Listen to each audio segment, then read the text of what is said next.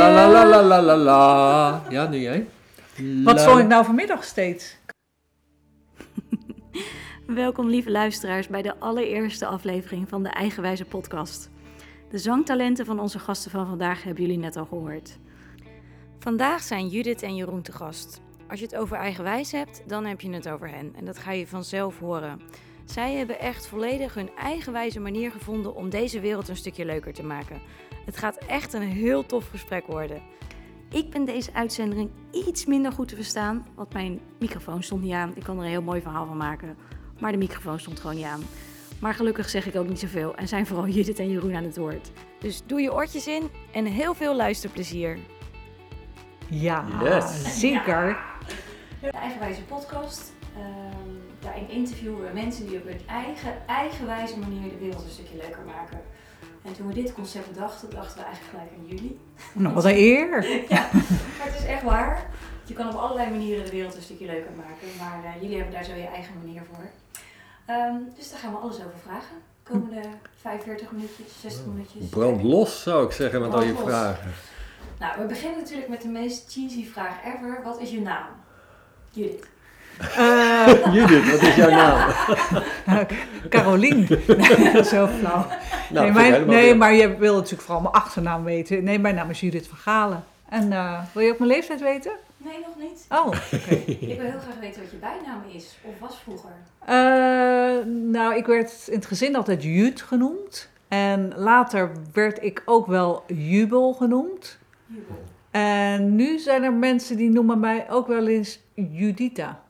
Judita. Ja, En waar komt dat vandaan? dat weet ik niet. Het zijn vriendinnen van mijn dochter die me zo noemen. Hé, hey, Judita. ja, En welk vind je zelf het leukste? Jut. Jut, hè? Ja. Oké. Ja. Maar jubel, daar word ik altijd wel vrolijk van. Jubelende Jut. Ja, daar komt dat natuurlijk vandaan. Van hé, hey, ja, het past bij jou. Je bent een beetje jubelend. Dus dat vind ik wel een soort compliment. Ja, Dankjewel, jubelende Jut.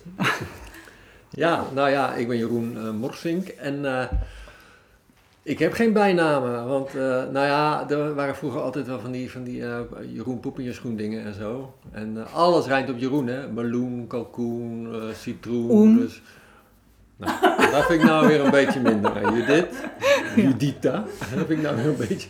Nee, maar dus ja, ik heb het zonder bijnamen moeten doen, joh. Hmm. Hebben jullie een koosnaampje voor elkaar? Want jullie zijn stel. Heb je een koosnaampje voor elkaar? Oh jezus, oké, we willen het niet horen. nee, nee, nee, maar we hebben, we hebben zeker geen schunnige of rare. Ik geloof Ik heb helemaal geen ko- Nee. voor jou. Ik liefje zeg of gewoon mevrouw. Mevrouw Vergalen. Nee, eh, liefje of lieverd? Nee, Ja. ik geloof niet dat Het is we... niet echt bijster origineel, Nee. hè? Nee? Nee. Oké, dan knippen we dat eruit. Goed zo. Eh, waar ben je geboren? En wanneer? Ik ben in Wateringen geboren, 1965. Best land. En ehm, ik, ehm, ja, ik ben 55 jaar. En eh, welke dag? En 7 december 1965 eh, om eh vijf over elf 's avonds onder de droogkap. Ja, dat, dat zegt mijn moeder altijd. Ik ben de jongste van negen, dus nou ja, als je zo vaak bevallen bent, dan gaat het op een gegeven moment natuurlijk heel snel en makkelijk. Dus zij zat nog eh, met haar hoofd onder de droogkap, had ze van die krulspelden in. Dat was vroeger was dat heel normaal. Iedereen had zo'n droogkap thuis. En ze dacht, ja, ik ga bijna bevallen, dus dan moet mijn haar wel netjes zitten. Maar ja, terwijl ze onder die droogkap zat, eh, zette de bevalling in en eh, binnen no time was ik er. het is best een verhaal. Ja, dat is eigenlijk, in plaats van in een bad bevallen, heb je dus tegenwoordig ook droogkapbevallen. Nee, vroeger had je dat. Oh, nu heb je dat niet meer. Want er zit denk ik niemand meer onder een droogkap. Nou, Misschien misschien in bejaardencentra. Dat denk ik ook niet. Zij is niet zo heel vaak zwanger meer. Ja, je Nee. weet het niet, hè? Eh, Oké, dus jij komt uit een groot gezin. Ja. Ja, Ja, heel groot gezin. hmm, mooi. Komen we later nog op terug. Jeroen. Ja, ik eh, kom uit eh, een gezin van zes kinderen. En een eh, vader en moeder die eh, in Amsterdam geboren zijn en toen eh, voor hun werk naar het oosten van het land gingen. De Veluwe en nog een beetje verder. En toen in 1950 werd terug verhuisd, of terug verhuisd, verhuisde naar Den Haag. Daar kon mijn vader gaan werken als maatschappelijk werker. En ehm, ik ben in 1953 geboren. Twee maanden na de watersnoodramp. Maar niemand weet bijna meer tegenwoordig dat er in 1953 dat er een watersnoodramp was. Hè. Heel Zeeland ondergelopen, half Zeeland. Ja. Twee maanden later kwam ik. En ehm, ja, als laatste. Als laatste. De Benjamin van het gezin. De Benjamin van, ja, dat lijkt me ook best wel verpest, denk ik. nou ja, nee, maar weet je, je hebt natuurlijk wel allemaal, je hoort wel eens van dat je dan oudere broers en zussen hebt die alles voor jou gaan regelen. Maar voor mij was het meer een soort van, eh, ik weet dat ik heb een fotootje waar, waar ik in een, eh, in, in een kinderwagen zit met mijn broers en zussen om me heen. En dat ze elkaar toen hebben gezworen dat ze mij zouden beschermen. Oh, echt? Schattig. Dus ja, dat was heel mooi. Niet dat ik er later wat aan heb gehad, maar de intentie was heel mooi. nee. Nou, ze hebben, in ieder geval niet, nou ja, ze hebben je in ieder geval niet belaagd. Misschien, als ze dat niet hadden gezworen, Nee. hadden ze je misschien wel... Nee, en ik heb later, want ik later eh, woonden we in Mariehoeven. We zijn eerst in Moerwijk gaan wonen en later in Mariehoeven. En eh, daar was het altijd, eh, in, in die weilanden die er toen nog waren, die kale vlaktes, daar was het altijd met jongens eh, partijtjes maken, vechten en dingen. En, en er was wel eens serieus ruzie tussen een andere straat en onze straat. En, en toen ben ik wel eens hard naar huis gegaan om mijn broer te halen, want die eh, kon toch wel eventjes optreden. Dus dat is wel leuk als je dat achter de hand hebt. Had jij ook broers die jou beschermden? Nee, nee. Nee, met, met negen kinderen in een vrij kleine woning. eh, dat geeft heel veel hectiek. Dus het was een beetje ieder voor zich en God voor ons allen. Ja, nee, dat was wel een andere dynamiek. Wateringen, Den Haag. Ja, dus eigenlijk niet zo ver uit elkaar, hè? En nu woon je in... Noodorp, ja. En jij Jeroen? Ja, ik ben via, ook via de Veluwe naar Friesland en, en het noorden. Dus ik heb in Drenthe gewoond, ik heb in Groningen gewoond, ik heb nu weer in Friesland ge- woon ik nu. Wel een beetje een Haagse accent. Ja, ik vind het altijd leuk, hè, want we zagen net hier ook weer iemand en denk ik, oh wat leuk dat, dat, dat accent, daar voel ik me ook een beetje thuis. Ja, het Haagse toontje. Ja, heerlijk. Oké, als we het dan toch over vroeger hebben. Wat wilde je vroeger worden? Weet je dat nog? Nee, ik, ik, ik, ik weet dat ik erover nadacht, maar ik kon er niet bij. Er was niet iets waarvan ik dacht, oh, dat wil ik laten worden. En ik weet wel als kind dat me dat wel een beetje frustreerde, want het leek me zo lekker als je dat wist. Maar dat heb ik heel lang niet gehad.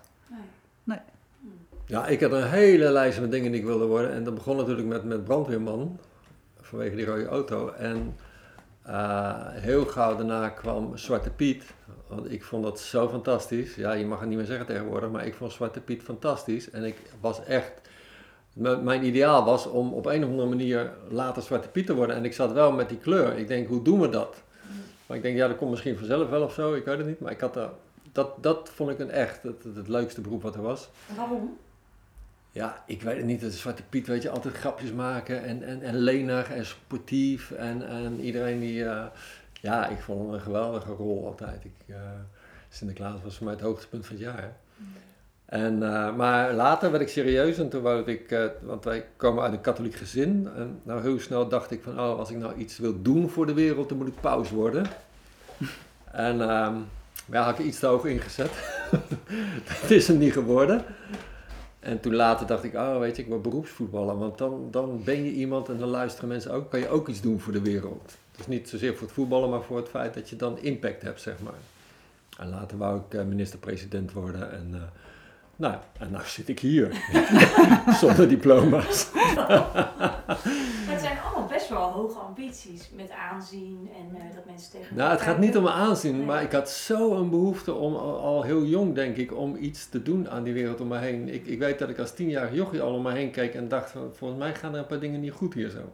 Al was het alleen maar in de ruzies tussen mijn mijn broers en zussen en mijn ouders of zo. Ik dacht van, joh, dat kan toch ook anders? En later heeft mijn moeder ook nog van alles naar de hoofd gegooid, maar goed, dat was in de puberteit. Maar ik had altijd al die ambitie van eh, iets, iets te doen aan de wereld. Ja. Idealistisch. ja. En je vader was maatschappelijk werker, zei je net. Ja. Misschien heb je het daar ook van overgenomen. Of niet? Ik denk, ja, ik denk dat ik heel veel van mijn ouders heb overgenomen. Want ze, ze waren ook eigenlijk... Weet je, vroeger had je natuurlijk dat hele droge... Die katholieken en protestanten die gingen zonder naar de kerk. En, en door de week deden ze eigenlijk alles wat God verboden had. Maar mijn ouders waren wel heel erg van de... Dat noemen ze ecumene. Hè, dat alle kerken samen gingen. En, en, eh, dus die waren heel idealistisch erin. Die gingen ook naar bijeenkomsten van allerlei gelovigen door elkaar heen. Dus... eh, daar heb ik wel de, de spiritualiteit van meegekregen, denk ik. Het is een tijdje weg geweest, vanaf mijn puberteit. Ik dacht van, ja, doei. Kan niet kloppen allemaal. Maar dat heb ik toch weer teruggekregen. En je noemde het net al spiritualiteit. Dat is volgens mij ook iets wat in je huidige leven heel belangrijk is. Ehm, je wist vroeger niet wat je wilde worden, Jut, maar volgens mij is dat best wel goed gekomen.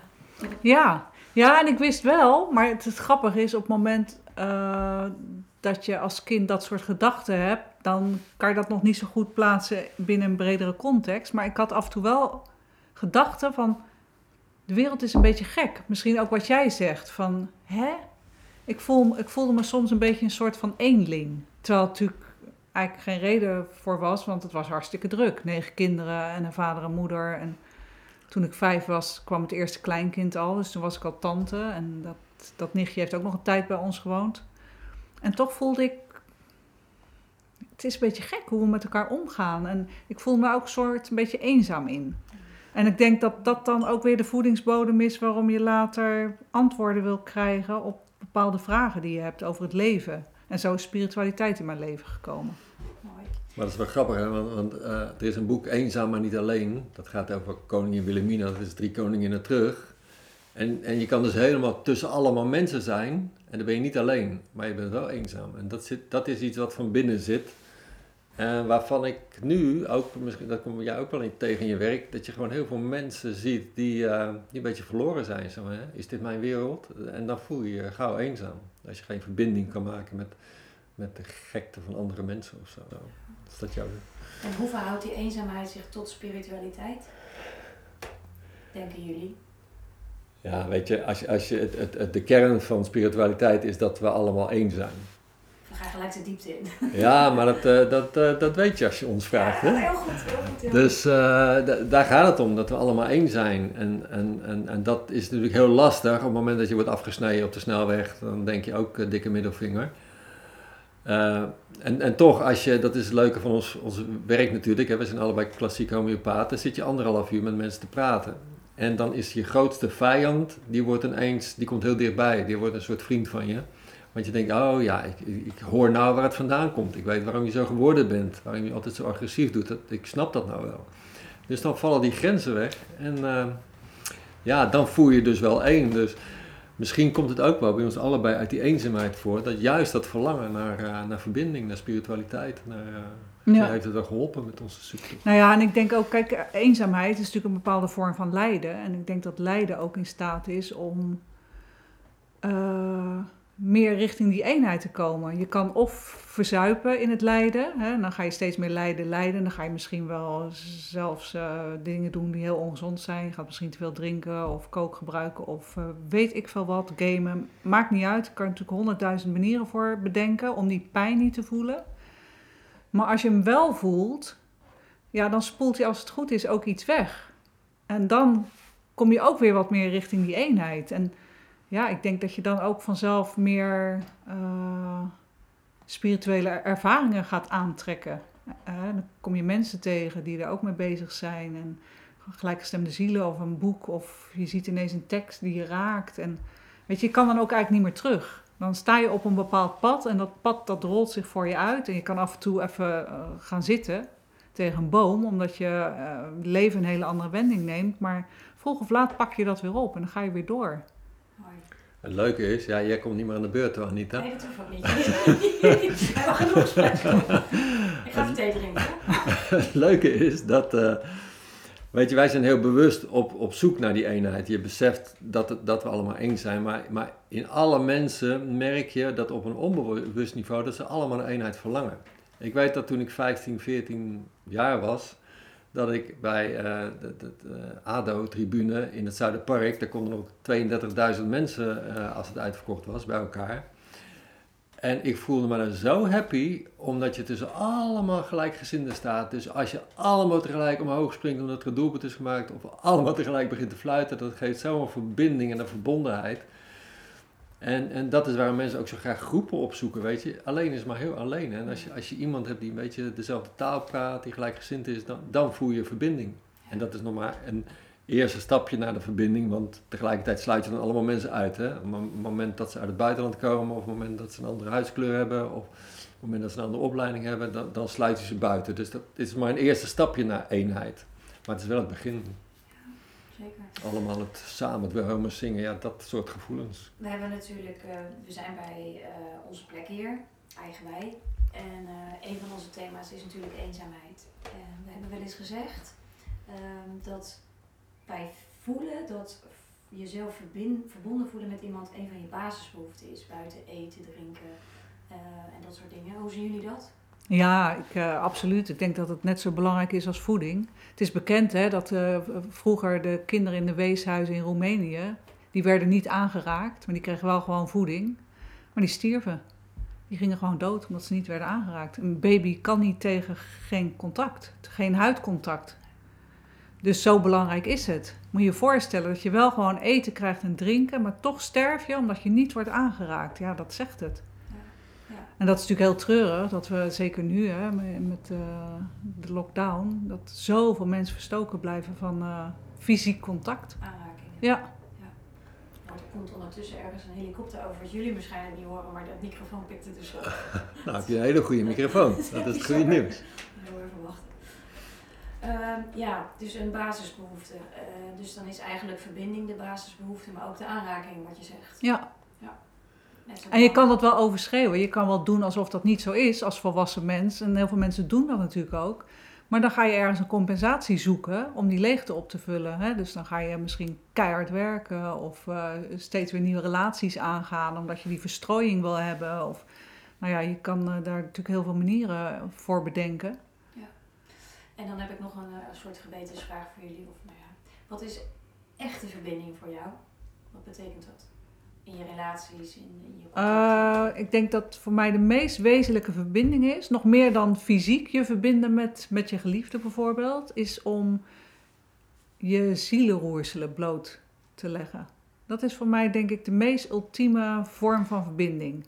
Dus wat leeft er heel diep in mij? En dan vooral, kijk wat heel diep in mij leeft, wat ik heel leuk vind. Ja, weet je, dat, dat kost natuurlijk helemaal geen moeite om dat te delen. Maar mijn diepste pijn, daarover praten met iemand die daar ook nieuwsgierig naar is en die daar goede vragen over weet te stellen, die, die eigenlijk samen met mij op reis wil van, hè, maar hoe zit dat dan? En waar komt het dan vandaan en hoe ben je daarmee omgegaan? En kan je er nog. Dat vind ik, het, dat vind ik de meest ultieme vorm van verbinding. En vroeger, toen ik eh, bij Martini werkte, daar hadden we een personeelskrantje. En elk nummer was er iemand aan de beurt. En een van de vragen was: waar mogen ze je s'nachts voor wakker maken? En ik was toen volgens mij 22. En mijn antwoord was voor een heel goed gesprek en een glas rode wijn. Zo, toen al? Ja. Wauw. En nu is het alleen nog maar een glas rode wijn geloof ik. Nou, het grappige is natuurlijk dat er, eh, een glas rode wijn of eh, een glaasje alcohol kan natuurlijk ook loslippiger maken. Hè? Dus mm, ik vind ook lekker rode wijn, maar Kom je ook wat sneller misschien tot Ja. de kern en ja. durf je misschien wat kwetsbaarder te zijn. Precies. Wat jij benoemt, daar moet je heel erg kwetsbaar voor durven zijn. Ja, dus dat kan, dat kan ik ook alleen met mensen die ik helemaal vertrouw en die eh, ook begrijpen waar ik het dan over heb. Ja. Maar ja, iemand anders gaat daar natuurlijk sowieso ook niet naar vragen. Nee, nee. Hè, dus dat, eh, Mooie omschrijving wat verbinding voor jou is. ja. En Hoe is dat voor jou, Jeroen? Ja, ik, ik zat net te denken, eh, weet je. En wat je ziet als je iemand. eh uit het grote spirituele verhaal is dat we ooit één waren en dat we uit elkaar zijn gevallen als een grote kristallen vaas. En dat al die, die, die, eh, die, die eh, splintertjes overal verspreid zijn. En al die splintertjes, omdat het zo koud en zo eenzaam is, hebben allemaal laagjes om zich heen gebouwd. Hè? Dat zijn die, die dingen waar Judith het over had. Van oké, dan ga je agressief doen of je gaat bazig doen of je gaat je verstoppen of je gaat...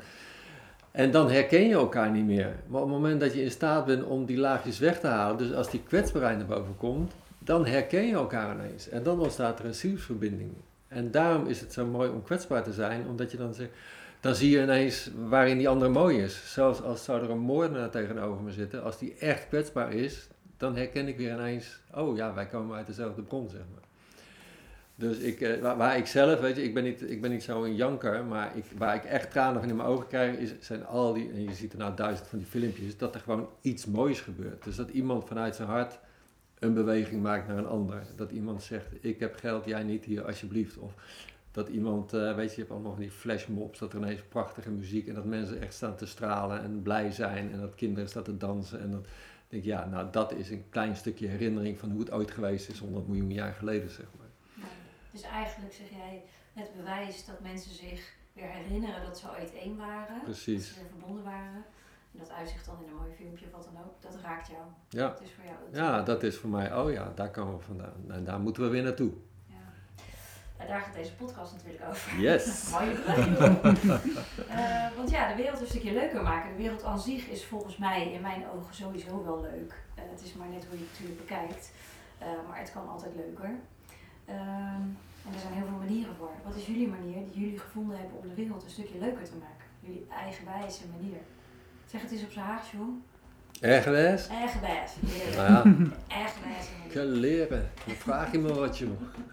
Tering. Jullie hebben er misschien meerdere methoden voor, maar Nou ja, even los van methode. eh, kijk, ik, ik voel mezelf heel vaak een heel gezegend mens. En daar ben ik hartstikke dankbaar voor. En ik, ik heb het leukste werk wat er is. En ik heb lieve kinderen, en een leuke hond, en een leuk huis, en een leuke partner, en leuke vriendinnen. Dus ik voel heel veel dankbaarheid. En ehm, weet je, als je die dankbaarheid voelt, dan kan je ook veel makkelijker ehm, liefdevolle dingen doen en zeggen en leven. Dus ik realiseer me wel dat het een heel erg met het ander samenhangt. En wat ik al heel lang eigenlijk wil, is iedereen een beetje besmetten daarmee. Ik wil zo graag dat mensen eh, inzien dat ook als ze lijden, dat het anders kan. Dat als ze lijden, dat er als het ware een soort van rookgordijn hangt tussen hun zelf en hun denken en het leven. Want voor iedereen kan het leven heel mooi zijn. Zelfs al heb je met hele heftige omstandigheden te maken. Weet je, je kan in de gevangenis zitten en heel gelukkig zijn en je volledig vrij voelen. En je kan in een kasteel worden met, met miljarden op je rekening en je heel onvrij voelen en helemaal niet gelukkig zijn. Dus het is een state of mind eh, gelukkig zijn en, en eh, ja, ik, ik denk als je je eigen wijze vindt van leven, waarin je authentiek durft te zijn, en dat betekent dus dat je eerlijk bent in, in wie je bent en hoe je jezelf neerzet, zonder concessies te doen aan de maatschappij of aan wat je vader of moeder vinden, of maakt niet uit wat, dan denk ik dat je vanzelf meer contact maakt met je oorspronkelijke zijn. En dat je zo de wereld leuker kleurt. En in mijn werk als homeopaat, ja, ik heb met veel cliënten te maken die op allerlei gebieden vastlopen. Dus ik vind het heel mooi om ze daarin te begeleiden. En ik, ik kan ook niet alleen maar technisch homeopathie bedrijven. Van, oh, wat zijn je klachten? Oh, daar past dat middel bij. Eh, het is ook een manier om mensen te behandelen. En dat kan ook best succesvol zijn. Maar ik wil de diepte in. Ik wil begrijpen waarom iemand lijdt. Hoe komt dat? Waar komt dat vandaan? Wanneer is het ontstaan? En hoe, hoe ben je dat aan het compenseren? En ik vind het heel fijn om mensen te stimuleren en enthousiast te maken om, om het anders te gaan doen. En dat is denk ik ook waarom ik eh, een paar jaar geleden begonnen ben met boeken schrijven. Ik dacht van ja, dat is ook gewoon een manier om mensen dichter bij zichzelf te krijgen. Hoe dichter je bij jezelf staat, hoe meer je kan bijdragen aan die leukere wereld. Want anders ben je alleen maar bezig met je lijden en je pijn. Ja, en ik denk, als ik jou zo ken, we kennen elkaar al een tijdje, door alleen maar jezelf al te zijn, wat jij natuurlijk heel goed doet, ben je al een enorm voorbeeld en inspiratie voor anderen om, om uit te pluizen. Ja, maar hoe komt het nou dat Jude zo'n lekker licht mens is? En dat ze altijd overal gelukkig van wordt en dat ze jubelt, jubelende Jude. dus alleen door dat denk ik al dat jij een hele grote bijdrage levert aan die leukere wereld, omdat je mensen gewoon aanraakt met jouw licht. En of je dat dan met homeopathie doet, met een boek, maar zoals, als ik het van, zoals ik het zie vanuit mijn perspectief, alleen door als er een beetje jut in je buurt is, dan ben je eigenlijk alweer een soort van. Ah. ja, dat Nou, dat is heerlijk om te horen. Nou, toen jij wat vragen stuurde voor deze podcast, eh, een van de vragen was van eh, hoe, hoe is dat zo gevormd bij jou, hè? Eh, dat eigenwijze. En toen dacht ik, ja, hoe is dat eigenlijk bij mij gegaan? En ik bedacht me, kijk, in dat grote gezin van negen kinderen, ik was de jongste, dus ik heb heel veel zien komen en gaan en heel veel zien gebeuren in dat gezin. En naarmate hij ouder wordt, toen ik, weet ik, van een jaar of acht was, was mijn oudste zus al eh, twintig. en eh, die woonde toen volgens mij nog net thuis. En ik kon heel erg voelen van, hey, dit vind ik leuk van die persoon, of dit gedrag.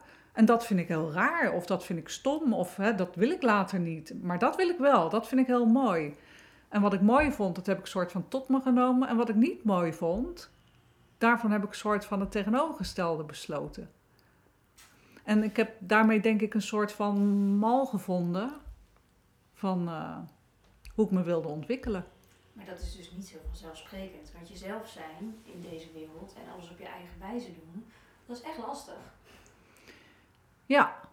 Ja, en ik denk hoe, hoe, hoe meer angst iemand heeft, hoe lastiger dat is. Als je vrij bent van angsten, dan kan je van alles bedenken en dan doe je het gewoon en je ziet wel waar het schip strandt. Net als kinderen. Ja, en dan stoot je misschien af en toe je kop, maar ja, weet je, je, je krabbelt wel weer op. Maar als je van nature gewoon best veel angsten bij hebt, dat hebben sommige mensen, omdat ze bijvoorbeeld een hele angstige moeder hadden of een angstige vader of allebei, hè, dan heb je over het algemeen wat meer kans dat je zelf ook angstig wordt. Ja, dan is dat ingewikkelder. Mhm. Je eigen verhaal schrijven in het leven is denk ik een van de moeilijkste dingen. Ja, En je hebt het wel gedaan. ja. Echt cool. En Jeroen? Ja, dat is wel grappig, want, want de lichtheid die Judith heeft, die zwaarte heb ik, zeg maar. Yin Yang. Ja, Precies. Dat is, daarom is het wel een leuke match ook. Maar ik, ik eh, dus het jezelf worden, ik heb, daar, ik heb het gevoel dat ik dat nu pas een beetje begin te leren. Weet je, ik kan natuurlijk heel hoog in mijn hoofd met al die ambities die ik net noemde, maar dat, ge- dat geeft ook een soort ongelooflijk gewicht op je schouders. En, en dat je nauwelijks mag genieten, want iedereen heeft het zo ellendig in de wereld en dat soort dingen. En, ehm, en het heeft er bijvoorbeeld ook voor gezorgd dat ik, dat ik nu achteraf denk van, oh, ik had wel bijvoorbeeld wat meer kleine, liefdevolle, leuke momentjes met mijn kinderen mogen hebben in plaats van eh, die wereld te verbeteren. Weet je, daar kom je dan op je oude dag achter. En, ehm, maar goed, beter nu dan nooit, want ik kan er nu iets mee doen. Hè. Maar het. ehm, Dit eh, raakt mij overigens wel, omdat ik mezelf, ik herken me in de lichtheid van jou, maar ook in de ballast die je van heel de wereld op je schouders Ja. Want ik ben ook altijd bezig met de wereld te verbeteren. En dan zegt Tony, mijn vriend, ook wel eens, hallo, ik ben er ook nog. ja, Dus ik ben blij dat je mij nu dat inzicht geeft. Ik ben eh 40 en jij eh, wat ouder. Dus dan kan ik daar nu alvast mijn voordeel uithalen. ja, dat is belangrijk. Ja. Ja, er is een heel mooi boek, en ik weet niet zo gauw hoe het heet, van een Australische verpleegkundige. Die, eh, heeft, ehm, die heeft aan stervende mensen in de laatste weken gevraagd wat ze anders zouden doen. Weet je, en het is eigenlijk voorspelbaar misschien, maar al die uiterlijke dingen die doen er niet toe. Het ging alleen maar om, heb ik, heb ik vriendschap gehad, eh, beleefd, ben ik liefdevol geweest naar mensen en had ik dat maar anders gedaan, had ik mezelf maar niet zo belangrijk gemaakt. Weet je, het gaat gewoon om de liefde uiteindelijk.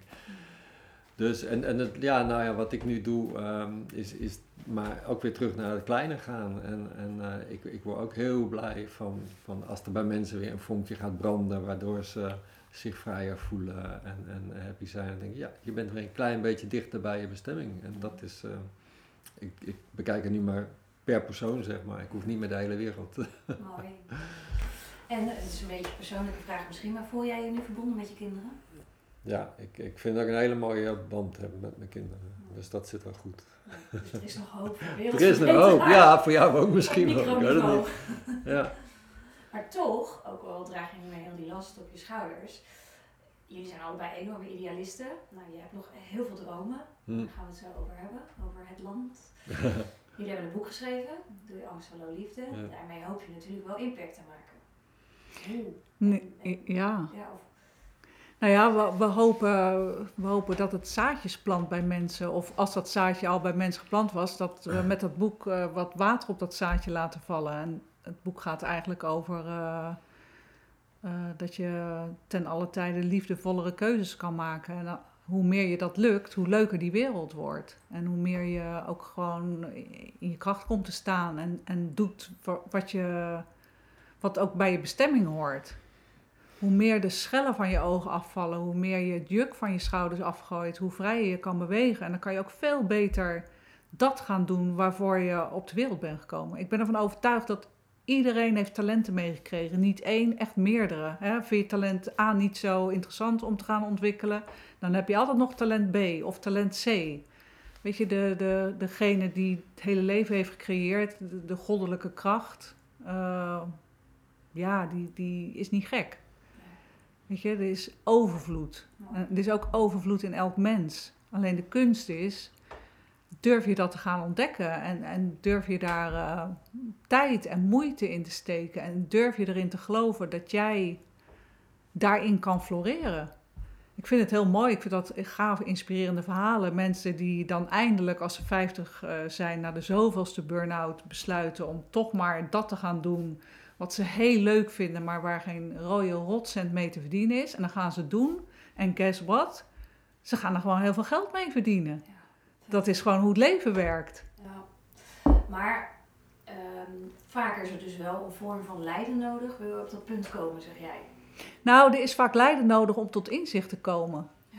Kijk, we worden denk ik allemaal eh, ook behoorlijk vrij geboren, op natuurlijk wel wat uitzonderingen na. Alleen we vallen al heel snel uit het paradijs, omdat we niet gehoord worden, niet gezien worden. We hebben net even wat te lang eh, liggen huilen in onze wieg. Of eh, we zijn misschien gepest op de lagere school, waardoor we ons gaan verstoppen. En dan gaan we compenseren om, om die pijn niet te voelen. Maar het leven zit zo grandioos in elkaar, want je gaat vanzelf dat tegenkomen wat jou helpt om weer jezelf te worden.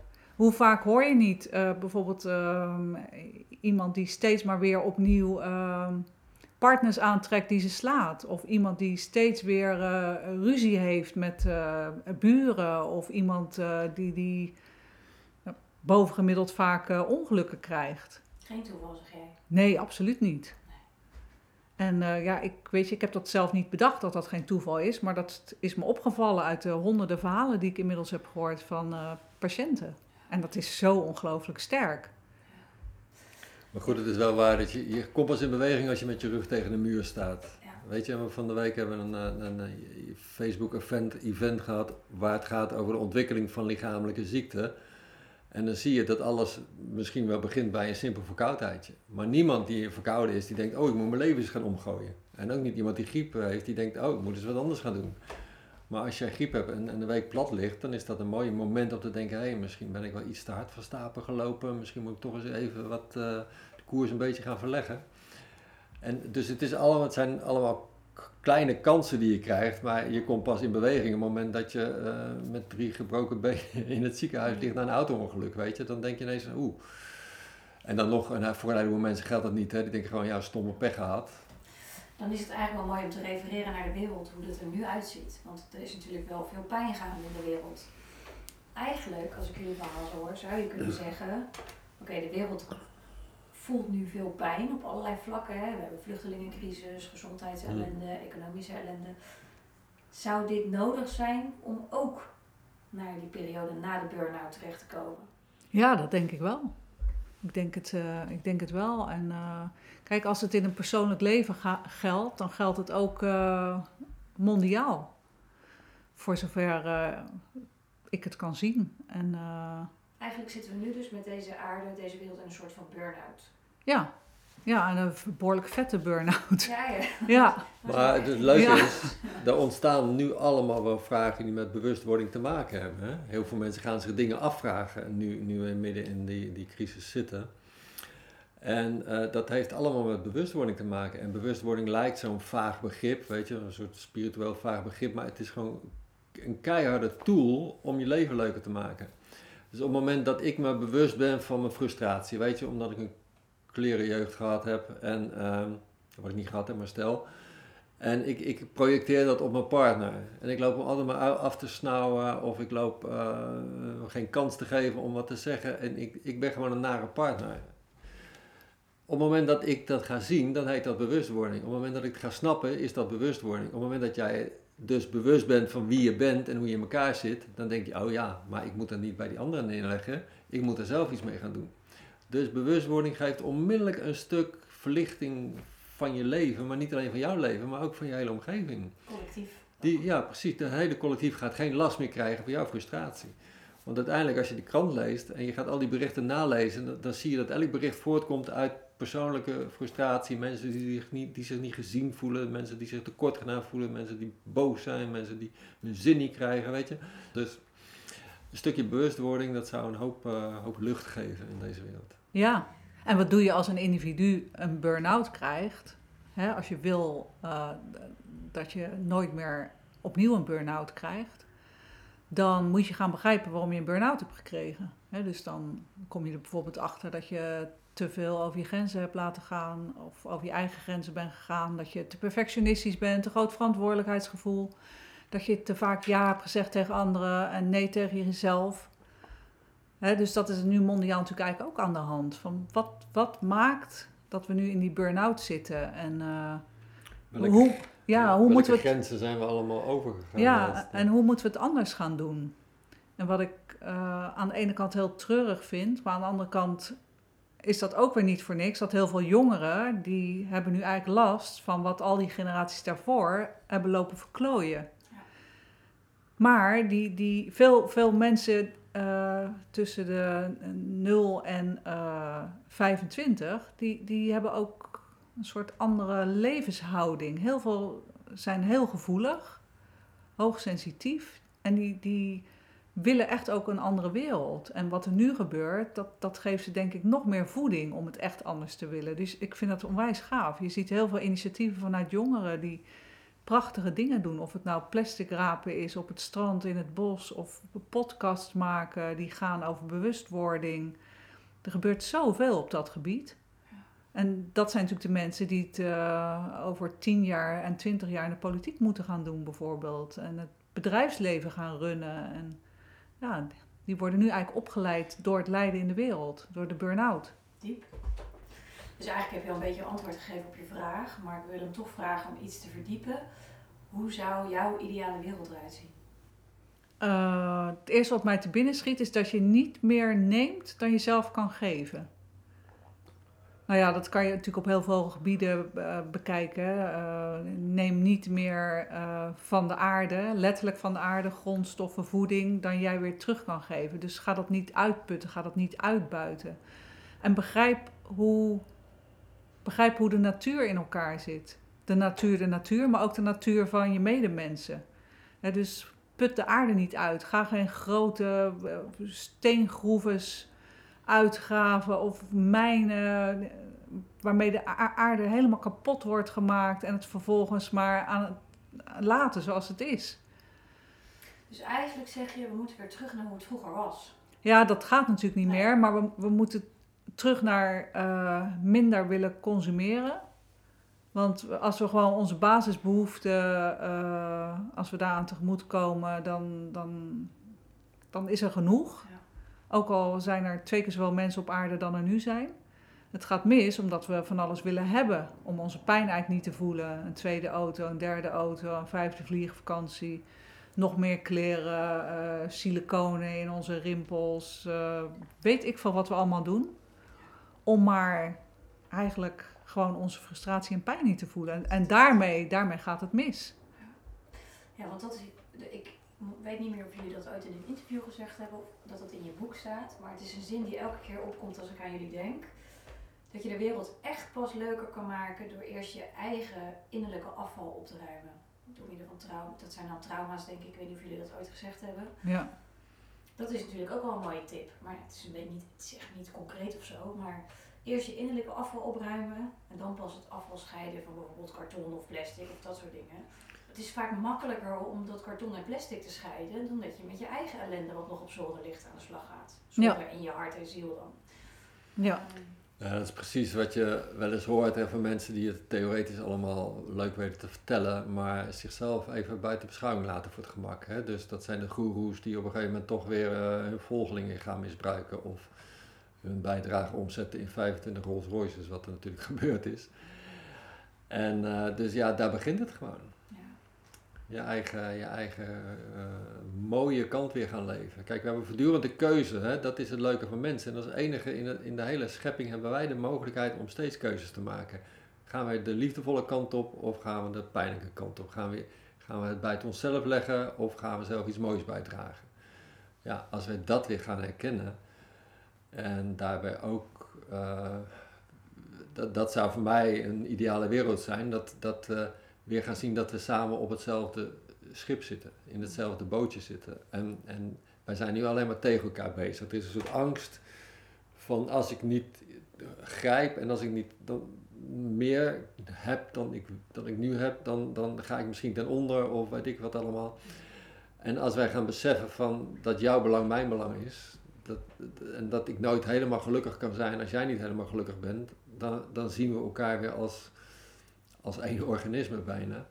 Het is hetzelfde, weet je, binnen je gezin dan, dan, of binnen een vriendenclub gaat iedereen door het vuur voor elkaar soms, als het goed is. Maar zo moeten we eigenlijk met die 7 miljard mensen om. We moeten door het vuur gaan met elkaar, voor elkaar. En, en dat, als dat besef terugkomt, dus dat egoïsme eigenlijk tot niks leidt, dat alleen maar tot meer afscheidingen, meer pijn, meer gedoe, maar dat, dat, dat de verbinding, dat dat uh, alleen maar moois oplevert, ja, dan hebben we een hele grote stap gemaakt. Ik mooi, jouw ideale wereld. Ja. Kennen jullie de term Ubuntu? Ja. Ken je dat? Ja. Jij ook? Ik kan je nou niet 1, 2, 3 uitleggen Nee, wat het is. Dus dat-. Het boek eh, staat in jouw kast. Ik heb, eh, de, Ja. ach- ik heb de achterflap gelezen. Oh, echt? Ja. Wat stond daarop? Dat weet ik niet meer. Nou, ja, het, is, een- het is een soort kreet die komt uit Afrika en het is moeilijk te vertalen, maar wat de strekking van het verhaal is, ik ben omdat wij zijn. Dat is Hm. eigenlijk wat jij zegt, op het moment dat het met wij, met ons, met jullie goed gaat, gaat het met mij ook goed. Hm. Dus dat is eigenlijk in één woord, zoals jouw ideale wereld eruit zou zien. Ja. Daar moest ik gelijk aan denken. Dus Ja. voortaan zeg ik alleen maar Ubuntu. Ubuntu. Ja, het is ook wel een beetje de slagzin van eh, onze stichting. Want we hebben inmiddels een bestuurslid, Frank. En eh, toen Frank ons nog niet zo goed kende, toen stuurde hij haar op een gegeven moment een foto met de uitleg wat Ubuntu is. Hij zegt, Mhm. dat doen jullie Eigen Wij. En dat zijn we toen gaan uit- lezen. Ik wist niet eens dat er een boek van was. Maar...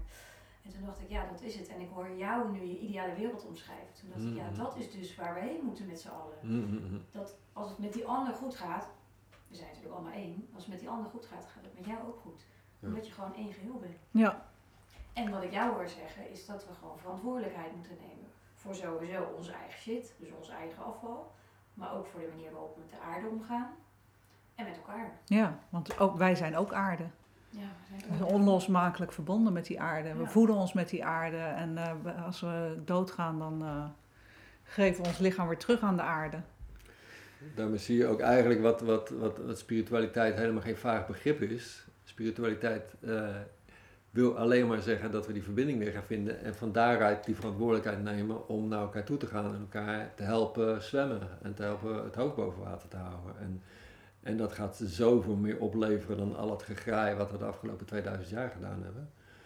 Maar mensen moeten dat even zien. En dat heet dan weer bewustwording, om daarachter te komen. Ja, dat is een klein detail.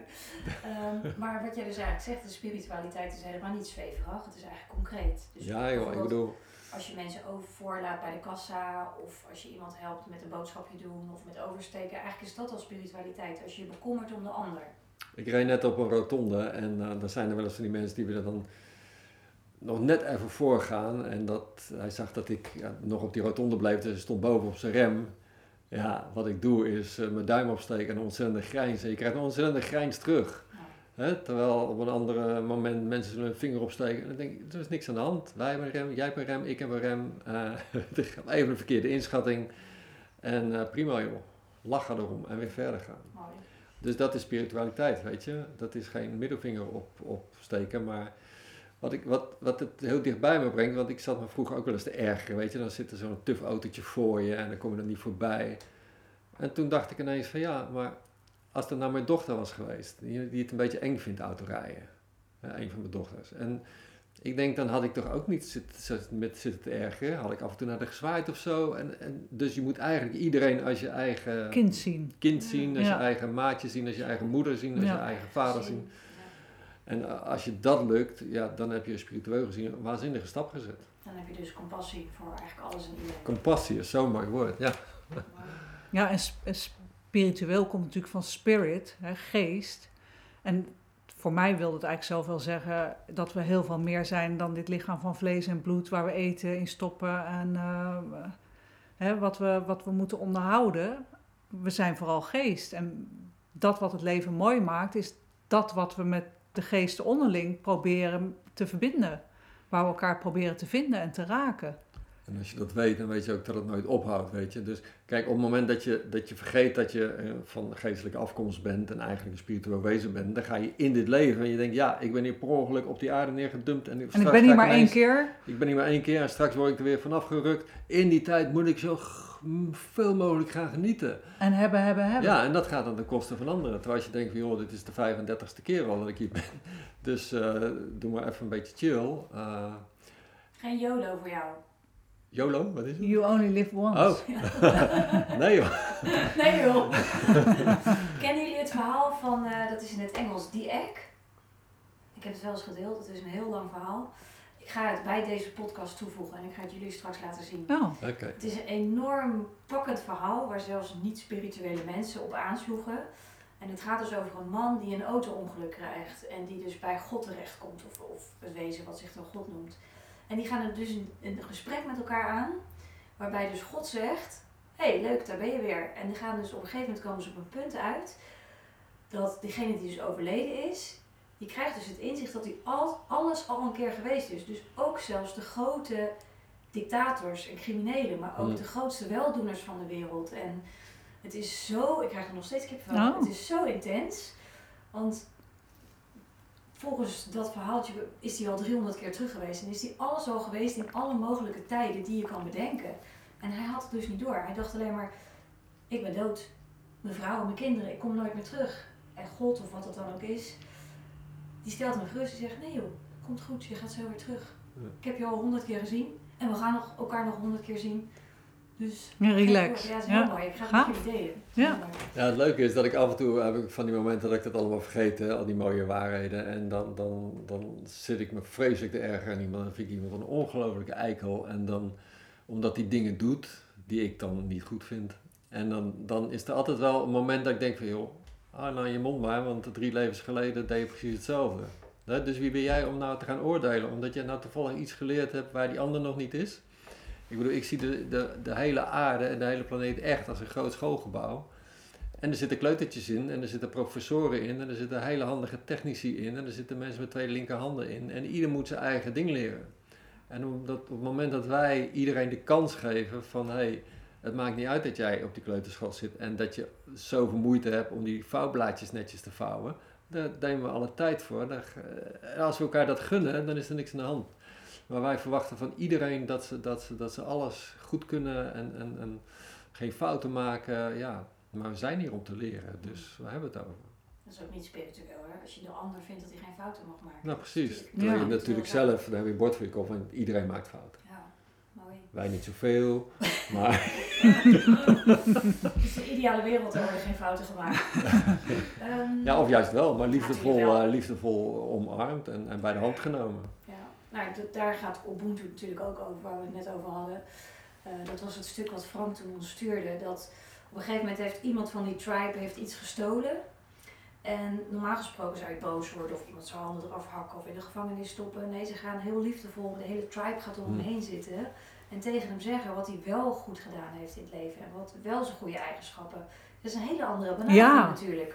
Als Ja, precies. Ja, je hebt je appel gepikt, je gaat nu de gevangenis in of ik hak je klauw eraf of weet ik veel wat. Ja, en probeer te begrijpen waarom iemand die appel heeft gepikt. Precies. Misschien is zijn dochter eh, heeft honger of hij zelf. Misschien heeft hij al een week niet gegeten. Ja, dan gun je die man een appel. Mag Ja. hij dan best pikken? Mooi. En ik vind eh, elke eh, vorm van criminaliteit is voor mij een vorm van ziekte. Weet je, wij zijn zo gefixeerd op fysieke ziektes, op wat je lichaam mankeert. Maar je ziel kan ook van alles mankeren en je, en en emoties die kunnen verstoord zijn. En dat zijn ziektes. Dus we moeten iedereen, zelfs, klinkt een beetje theoretisch, maar zelfs de grootste moordenaar, moeten wij bij de hand nemen en, en kijken waar die verdwaald is en hoe die weer terug kan komen op het pad. Dat betekent niet dat je hem vrij moet laten. Dat misschien moet hij wel twintig jaar vastzitten voordat het kwartje valt en voordat hij weer veilig de maatschappij in kan. Maar de insteek moet zijn genezing. En de insteek moet niet zijn straffen en wraak nemen. En dat zit er nou nog heel vaak in. Weet je, van, eh, dus het kan niet streng genoeg zijn voor iemand die dat doet. En dat, dat snap ik wel weer, weet je, als jou iets ergens is overkomen. Maar dat is dus de uitdaging om dan te zeggen, oké, moet ik zo reageren of kan ik misschien ook nog uit een ander vaatje tappen? Kan ik misschien ook nog, en heel soms hoor je dat. Weet ik heb een verhaal gelezen van een, van een vrouw die haar kind eh, vermoord zag worden. Of niet zag worden, maar de- die was vermoord. En die na 15 jaar probeert een soort vergeving naar die dader te vinden. Dat denk ik, nou, dat is wel heel veel gevraagd van iemand. Maar niemand vraagt het van haar. Het is een innerlijke behoefte van, ik kom niet verder met de rest van mijn leven wraakgevoelens hebben. Dus ik moet uit een ander vaatje tappen, ook voor mezelf. En ook voor die ander, dus ja. Ja, en ik denk dat er niks helender is voor iemand die dat gedaan heeft dan, dan zoiets. Dat je vergeving krijgt Ja. voor de dader, ja. Ja, Kijk, de daders hebben natuurlijk heel vaak het idee van, oké, ik ben waardeloos, ik ben niks meer, ik, ik, ik, ik, zit in het putje van de maatschappij, zeg maar. En, en eh, ik, ik wil daar niet soft over doen of zo. Weet je, ik vind dat mensen, die moeten ook opdragen voor, Verantwoordelijkheid voor de nemen. consequenties nemen voor wat ze gedaan hebben. Maar als dat vanuit een liefdevolle houding gebeurt, dan, eh, dan bereik je veel meer en is er veel minder recidive. Hè? Dus, dus is er veel minder terugkeer van die misdaad dan wanneer je het uit haat en, en wraak doet. Ja, en we moeten gewoon onthouden dat beschadigde mensen mensen beschadigen.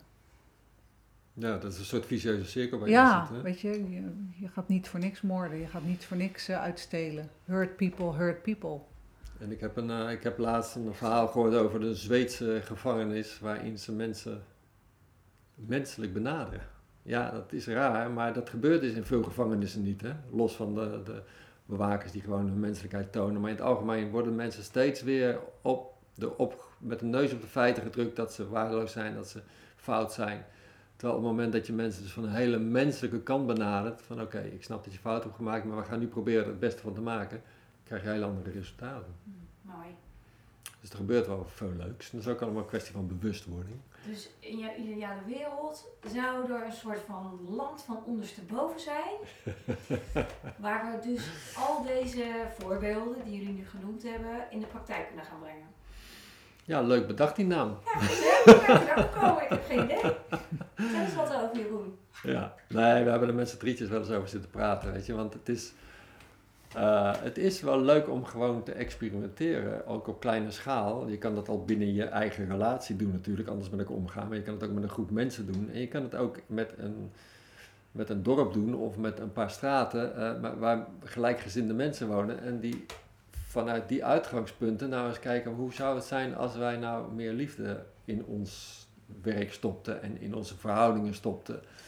En als we nou kinderen echt eens de kans gaven om zich te ontwikkelen. Hè? Dus niet zoals nu dat je zegt van kinderen, ehm, wij, jij moet in een mal, want jij moet straks dat gaan doen of dat gaan doen. Nee, maar gewoon wie ben jij? Laat eens zien wie je bent. Laten we kijken hoe we jou kunnen mee ontwikkelen naar wat je echt bent. Hè? Dat zaadje, hoe dat het best kan ontkiemen. Wat voor voedingsbodem moeten we jou geven om te gaan bloeien in het leven.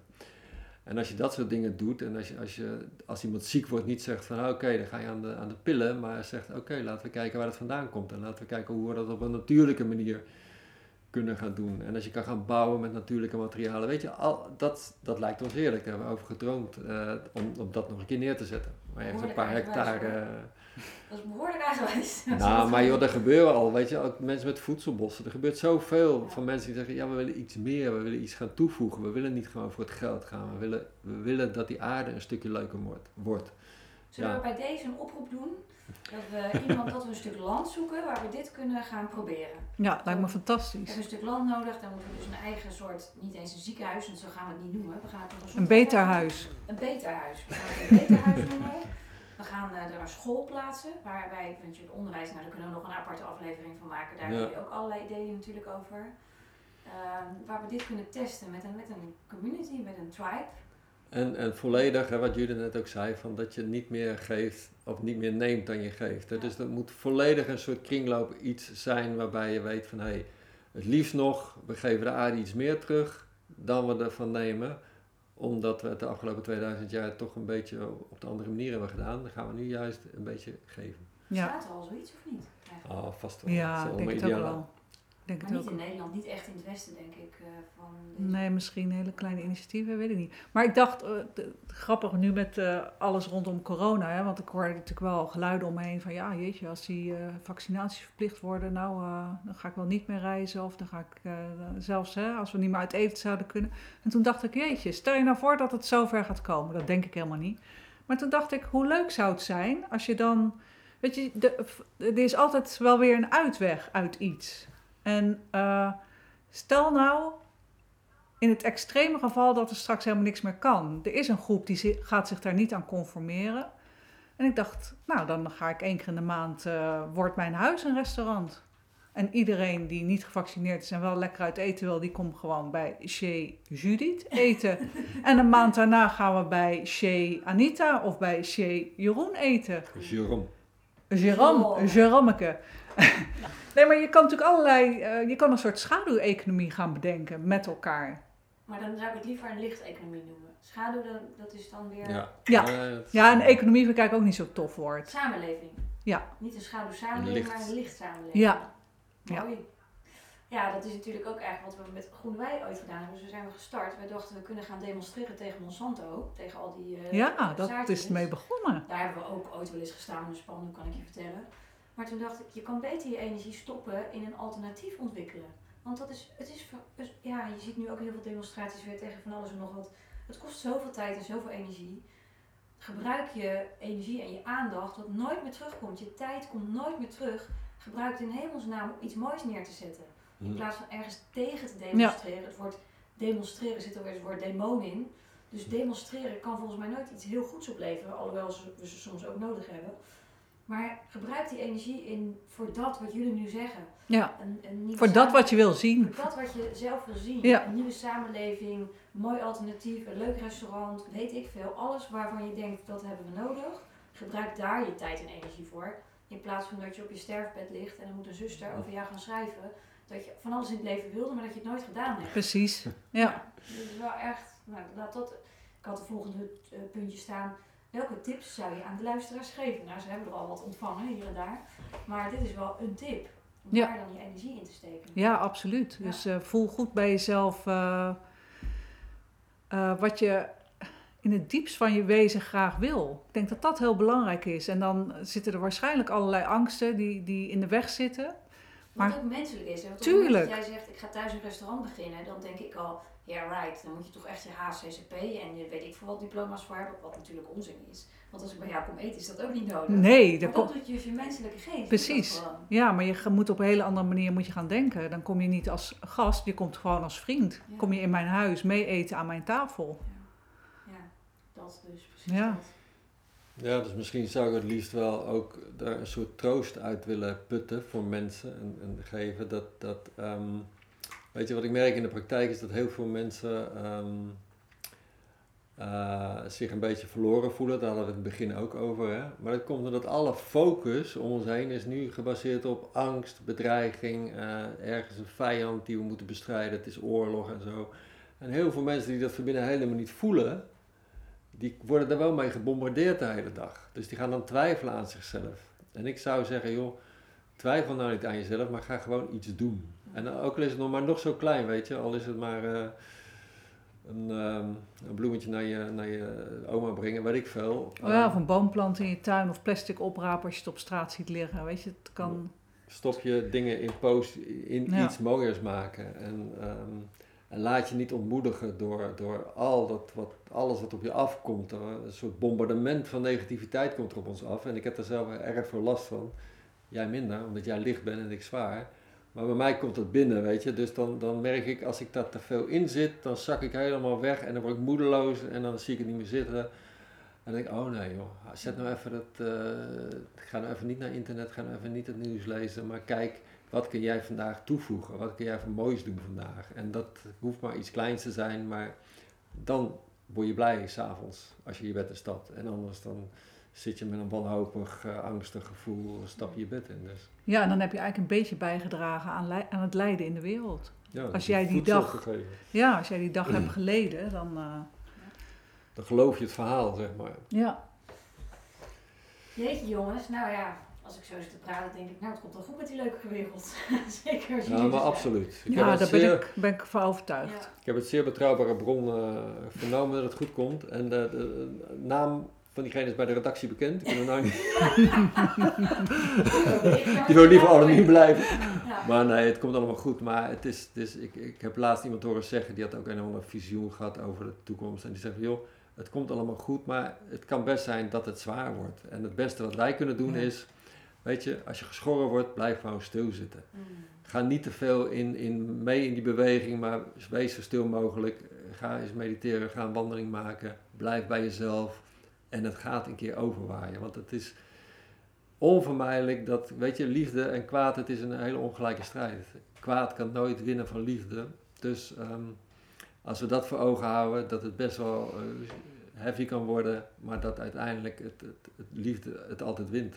Ja. Stilzitten als je gesproken wordt. Ik vind het echt Ja. Ja, ik vind het ook een leuke uitdrukking. ik- ja, dat is een bestaande uitdrukking hoor, die heb ik niet bedacht. We gaan ken hem niet. We gaan even op eh, jullie eh, Instagram zetten. Ja. Dat is een mooie quote van Doe angst al liefde. Ja, Stilzitten als je geschoren wordt. Ja. Mooi. Ja jongens, dan eh, gaan we natuurlijk ook nog eventjes eh, vertellen waar jullie te vinden zijn. Want jullie zijn schrijvers van een aantal boeken, maar vooral van het laatste boek Doe je angst al liefde. Dus eh, waar kunnen de luisteraars jullie vinden? Buiten in Friesland en Noodorp natuurlijk. Ik denk dat als je Doe je angst hallo liefde intypt, dat je op de Facebookpagina terechtkomt, dat je op eh, Insta terechtkomt. Dat de je website. de website terechtkomt. Er staan er andere boeken waar we over geschreven hebben. Jullie hebben ook een eigen YouTube kanaal toch? Ja. YouTube kanaaltje. En we Ja, gaan Ik natuurlijk... ben, maar ik onthoud het. Dat is te grappig. Jullie hebben dus ook een eigen YouTube kanaal. Ja, ja, we hebben eigen eh, uitgeverij. Of nou, we hebben hem eigenlijk ingeverij genoemd. Ingeverij ondersteboven. Ehm en eh, we geven willen- boeken uit die eh, bijdragen aan een mooiere wereld. Eh, dus boeken die je wereld een beetje op zijn kop zetten. Hè, vanuit de andere kant bekeken. Positieve kant. Ja.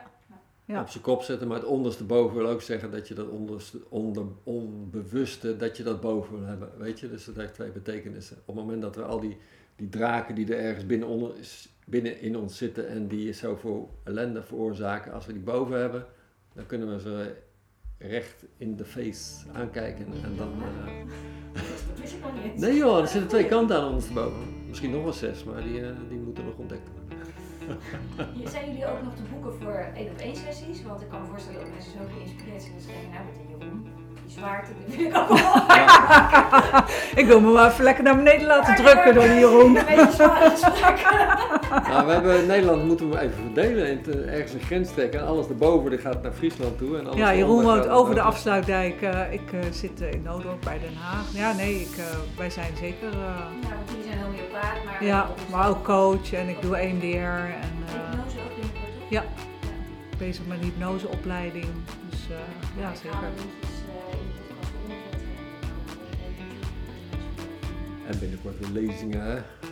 Zo gauw het kan. Ga je live het land in en ook vragen beantwoorden, hè? levensvragen van mensen. Ja. Heerlijk, ja. Vertellen over je boek en alles waar we het nu over gehad hebben, ga je dan ook live bespreken. Ja. Yes. ja, en we willen een eh, vierdaagse eh, training gaan geven. En dat gaat eigenlijk een beetje over waar we het in grote lijnen over gehad hebben in deze podcast. Eh, weet je, waar loop je nou als individu in vast? Waar komt dat vandaan en hoe kom je daaruit? En dat lijkt misschien een open deur, maar eh, als je kijkt naar het lijden in de wereld en naar het lijden in je eigen leven, dan heeft dat alles daarmee te maken. En als je dat boven water krijgt, dan eh, kan je veel lichter door het leven lopen. Ja, Eigenlijk alles wat we het afgelopen uur gezegd hebben, gaan we heel persoonlijk maken. Wat betekent dat nou voor jou, jouw persoontje, in jouw leven? Ja. Precies. En Want als ik het zo samen mag vatten, is jullie levensmissie dat je op microniveau de mensen zo helpt in het leven, zodat op macroniveau in de wereld ook geheeld wordt. Dat is jullie persoonlijke ja dan wordt het, ja, als één individu zich lekkerder gaat voelen, is het collectief een beetje lekkerder geworden. Ja, Nou, vind ik afsluiter. Ja. Dank jullie wel jongens. graag gedaan, joh. Jij ook, dankjewel. Ja, Dank dankjewel. je. Nou, dat was hem, de allereerste aflevering van de Eigenwijze podcast. We hopen echt dat jullie er enorm van genoten hebben, helemaal opgeladen zijn door de inspiratie. En dat je volgende week weer klaar zit voor de volgende aflevering, want dat wordt ook echt serieus een tof gesprek. Fijne dag vandaag. Doei doei!